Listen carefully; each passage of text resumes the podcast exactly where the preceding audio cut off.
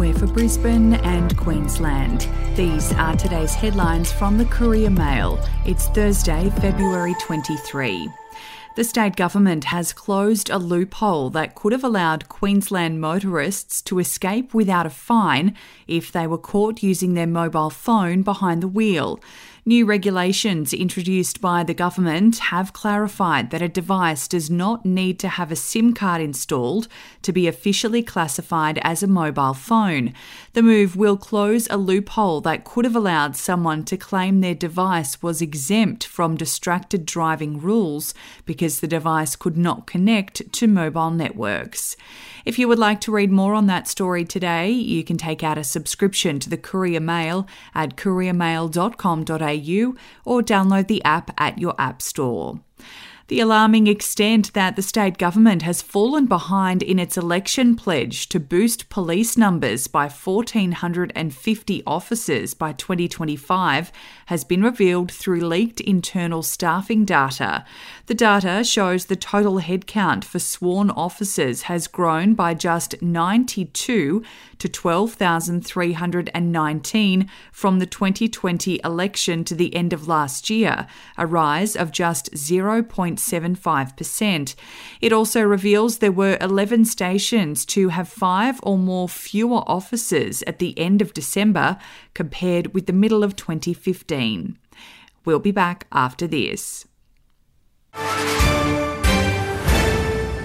News doesn't have to be boring. The Brits have given Prince Harry a new nickname after yet another tell all interview. Oh, God, is it the Ginger Whinger? Let the team at news.com.au get you up to speed each day with their podcast, From the Newsroom. a couple were busted joining the Mile High Club. Well, I guess they can't fly Virgin anymore. Politics, sport, red carpets, royals. Get all the goss in just a few minutes. Follow From the Newsroom wherever you get your podcast from. A Queensland boy may die after a bone marrow donation was left on the tarmac in the US instead of being loaded on a flight to Brisbane. Shaylin Eggleton learned the horrific news from Queensland Children's Hospital staff, who said her son Mateo's potentially life saving marrow was not sent after being left on the tarmac for an unknown time. Six year old Mateo was diagnosed with a chronic disease in 2019 and in the last year alone trialled nine experimental treatments all of which failed to save his life. His mum says this was our last hope for treatment. We did not have any options left. He will die without this transplant. And in sport, Brisbane Hierarchy have rubber stamped a two year extension for Kevin Walters in a $1 million coup for the Broncos coach in his quest to break the club's 17 year premiership drought. News Corp can reveal Walters will be locked in at Red Hill until the end of 2015 as his coaching Kevolution gathers steam in the lead up to Brisbane's season opener against Penrith on Friday night. The Broncos will hold their 2023 season launch on Thursday night, and Walters will attend the gala event safe in the knowledge he has the ongoing backing of Brisbane bosses in his mission to revive the club's glory days.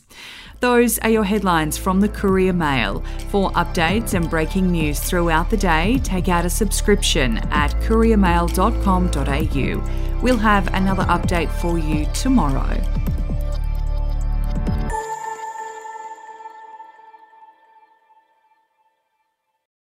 Are you ready to get an inside look at crime from someone who has investigated some of Australia's worst crimes? It was like Aladdin's cave. The luminol found bloodied footprints and bloodied handprints on a wall, so it's Yeah. just like a horror movie. Former homicide detective Gary Jubelin sits down with cops, crims, addicts, victims, small time cheats, and big town lawyers as they tell their incredible stories. My house got raided. Next thing you know, I got bail refused. Next thing you know, I'm on a truck Yeah. to Parklea Prison. Listen I Catch Killers early and ad free on Crimex Plus on Apple Podcasts today or wherever you get your podcasts.